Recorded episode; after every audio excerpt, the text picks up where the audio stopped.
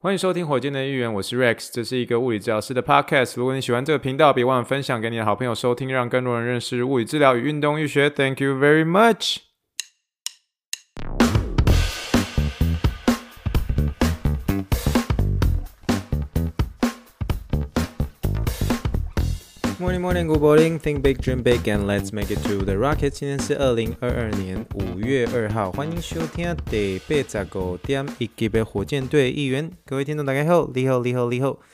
让我们一起听一听气泡水的声音。好，今天是礼拜一的一个时间，不晓得大家这礼拜一今天过得怎么样？我今天其实还算是蛮漫长的一天啊，蛮漫长的一天。我们先来喝一杯哦，喝一杯哦。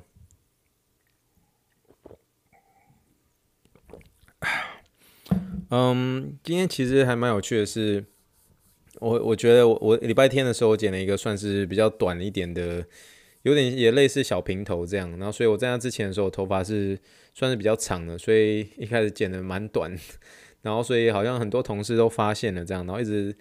直都会跑过来，一直跟我讲我的新的发型啊，就是我觉得这个是我自己觉得，我个人认为我是一个蛮无聊的一个人，就是很不有趣这样，然后所以在这个整间里面，其实大家可能不知道跟我讲什么话题，所以突然剪一次平头的时候，大家都会凑过来跟我说 ，Look at that haircut, Look at that haircut 这样的 Scotty， 就是大家好像蛮常听到我在节目上讲 Scotty 他是一个非常 nice 的一个加拿大人，可是他是在阿拉巴马长大，就是整个人是很有风度的那种，就是讲话也很好笑、很可爱的一个身材非常非常高的一个白人这样。总而言之，那个 Scotty 就会说 Look at that haircut, Look at that haircut。然后比如说像是另外一个同事叫 Jonas 是一个算是在这个德州女子大学毕业的一个 DPT 学生这样，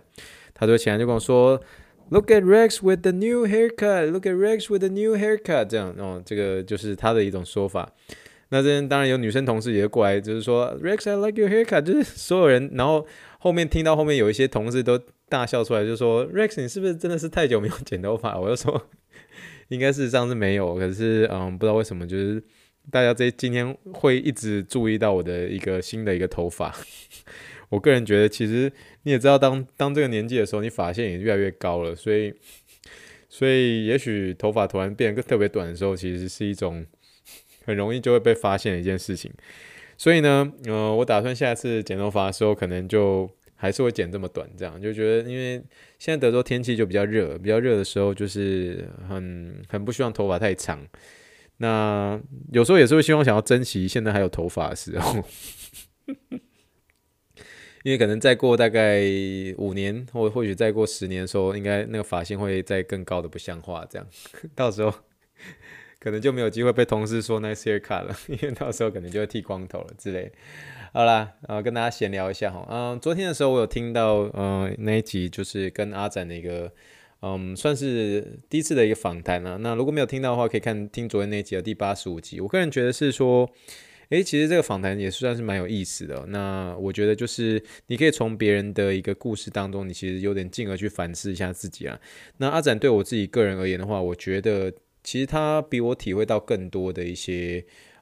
人生经验吧，我必须这么说啊。因为他其实他的一个兴趣很广泛，他很喜欢打一些这个像是德州扑克啦，然后各式各样的一个桌游。然后他的网球是非常厉害的那一种，就是他网球是非常厉害。他以前在Pittsburgh 的时候，他是有四处比赛的那种这种网球的一个高手这样。那再来的话，他就是他很喜欢养狗嘛。那他那个狗狗的一个训练的一个素养，我觉得他。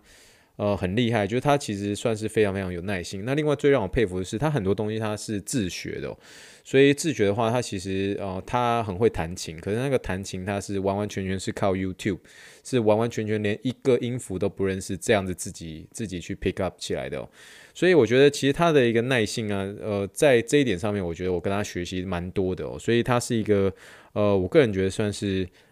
在学习一些新的一些东西的时候，他比别人有更多的一个耐性，那这一点我是真的还蛮佩服他的，我蛮佩服他。好了，那我们今天就是还是一开始闲聊一下，可是我们今天还是要进入我们的 Something Happen。 Something Happen， 我们今天 Something Happen 呢，直接进入我们的最近所发生的一个 Something Happen 的一个球员，然后这位球员呢，他叫做 Marcus Smart。Marcus Smart， 如果很熟悉 NBA 的话，就知道他今年当选了一个最佳防守球员，最佳防守球员嘛。那我们今天要跟他聊的是他的一个电气肩。我觉得电气肩可能大家听了会觉得说，这是什么东西啊？电气肩其实它的一个英文呢，它的英文叫做 Burner， 或者有些人叫做 Stinger。Burner 的拼法是 Burner。人叫 Burner Syndrome，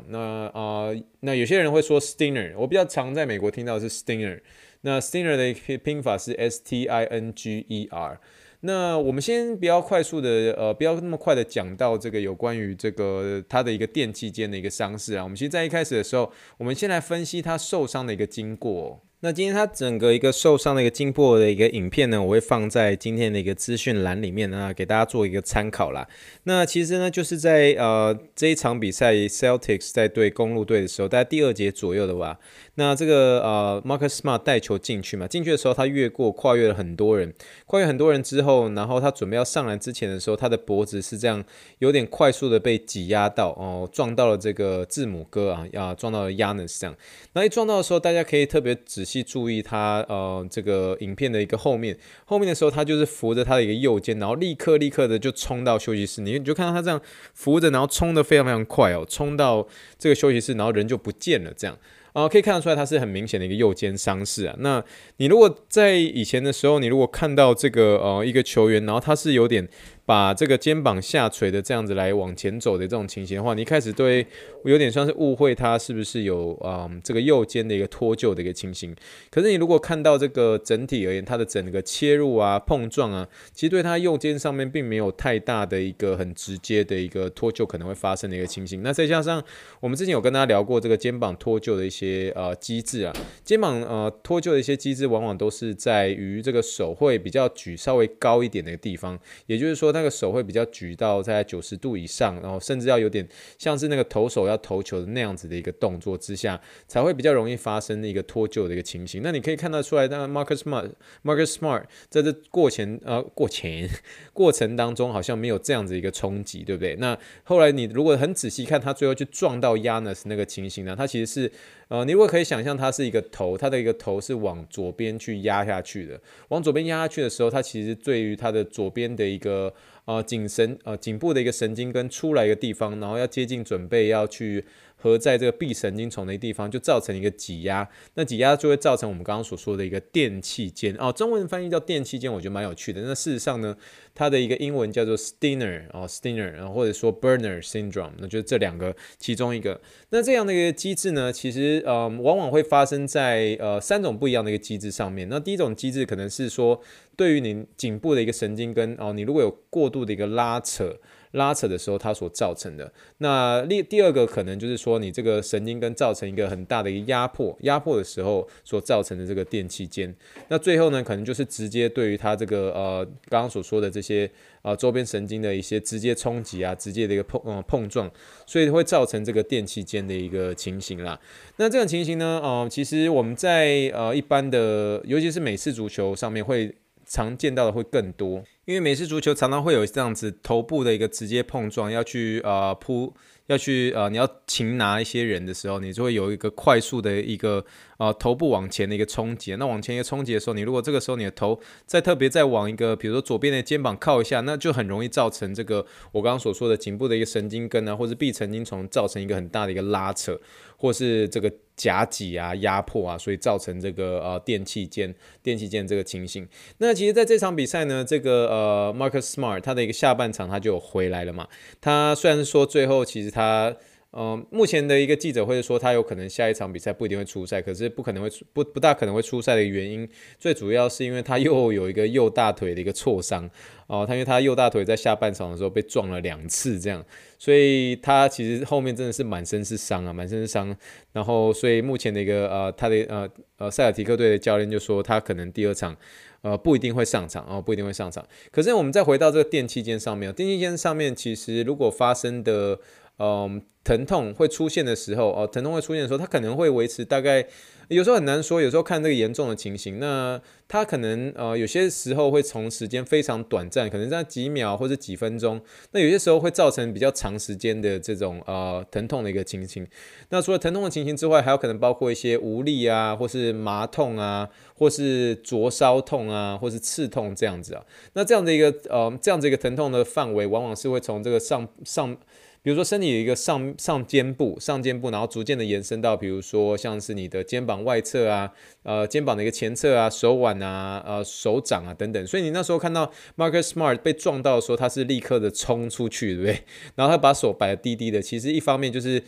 要避免他有更多的一个拉扯行为啊，但他事实上乍看之下你以为他脱臼，可是事实上是没有的哦。那所以他在这样的情形呢，其实在下半场的时候就是慢慢的得到一些恢复，所以慢慢的就在下半场的时候就可以回到场上来了。所以他的一个这个 Stinger 或者说他这个 Burner 没有持续到非常的一个久，所以这就是让他知道一下说，其实有时候神经的一些症状的时候会有的一个变化性会比较大，有些时候就是可能数秒，可是有些瞬间时候，可能就会变得比较长哦，尤其是像第一次发生的时候，如果那冲击又更大的，然后特别是一些年纪比较小的那种小朋友，然后他们就可以看得出来，他们身体的肌肉都不大足够，可一次被碰撞的时候，他们那种就是麻痛啊、刺痛的情形就维持的时间会比较久一点点，有些时候长的时候甚至1个礼拜哦，更长的话甚至到2个礼拜到4个礼拜都有可能发生。那往往在这种情形的时候，其实最需要的就是你还是要尽可能在他能够做运动的情况之下做运动，可是当然就是避免有更多这样子一个拉扯或是压迫这个行为。那当然适当的休息绝对是必要的。那记不记得大家之前有听我讲过，就是说所有我们常提到的一个神经所有的我们常提到一些结构上面哦，你可以去比较肌肉、肌腱啊、骨头啊、软骨啊，还有神经哦，这5个里面哦，恢复最慢的绝对会是神经哦，所以神经在恢复上面往往都会比较慢，可是有些时候会神经在受到一个快速的一个冲击的时候，都会有这种突然性的一个神经疼痛反应。那就像是这个 Marcus Smart， 他当下会虽然是有这样子一个疼痛情形，可是下半场的时候就立刻就可以回到场上了。那必须要跟大家说，这个有关于电气肩，它其实蛮常牵扯到的一个颈部神经根的范围呢，大概就是 C5、C6 啊，就是大概是颈部神经的第5节跟颈部神经的一个第6节这种情形啊。那说它所涉及的一些肌肉范围呢，往往都是像是你可以想到的，比如说是三角肌啊、旋转肌啊，或者这二头肌啊哦，这些肌群等哦。那这种情形的话，其实如果当下发生，如果真的是比较严重的话 ，Marcus Smart 是连手都举不起来了，为什么？因为三角肌也受到一些影响了嘛，旋转肌也受到一些影响了。那这种情况，如果又导致这个颈部神经根出了一些问题哦 ，C5、C6 的时候，你就是会变成说你手举起来就会有很大的问题哦，甚至举起来就是没有那么舒适哦，没有那么舒适。那当然是在后续的一个治疗上面，它其实如果是说在休息室的时候，这个疼痛就已经瞬间不见了哦，或者说那个力量已经全部都出来了。这种情况之下，如果再排除一些有可能更严重的一些受伤的一些机制啊，或是受伤的一些结构哦，包括是一些可能的一些骨折啦，可能一些韧带损伤，如果这些都没有问题，选手也准备好了哦，教练这边也通知都 OK 了，队医这边也都 clear 了，就是完全的是觉得是没有问题了。那这个时候选手其实再回到场上，这个是没有问题了，这是没有问题的。这样，那这就跟大家分享一下有关这个电气肩哦，有些时候可重可不严重。可是在美式足球上，或是这种冲击很大的一些篮球上面，其实它是一个蛮常见的一个神经短暂性的一个伤害啦。那就像我说的，通常在一些你看得到比较多一些哦肌肉很大的这种哦，他们的稳定度会比较好一些些，所以所造成一个冲击会比较小。可是你看到如果是一些比较瘦弱的一些小朋友，他们在做一些第一次这种冲击的时候啊，他们其实所造成的一个神经的一个伤害会是比较大的。所以这为什么也是你看到一些职业运动员，他们就是要把自己练得算是真的是很壮哦，可以去预防是说如果遭受到这样的一个冲击的时候，他至少那个很壮的一个组织或多或少会对他而言有造成一些些的一个缓冲，以至于他的神经的一个结构的一个伤害变得不会到这么大哦。所以这个是跟大家分享在临床上可能会遇到的一些情形咯。好了，那我们今天其实算是比较短啦，跟大家有点算是简单的闲聊这个 Marcus Smart 的一些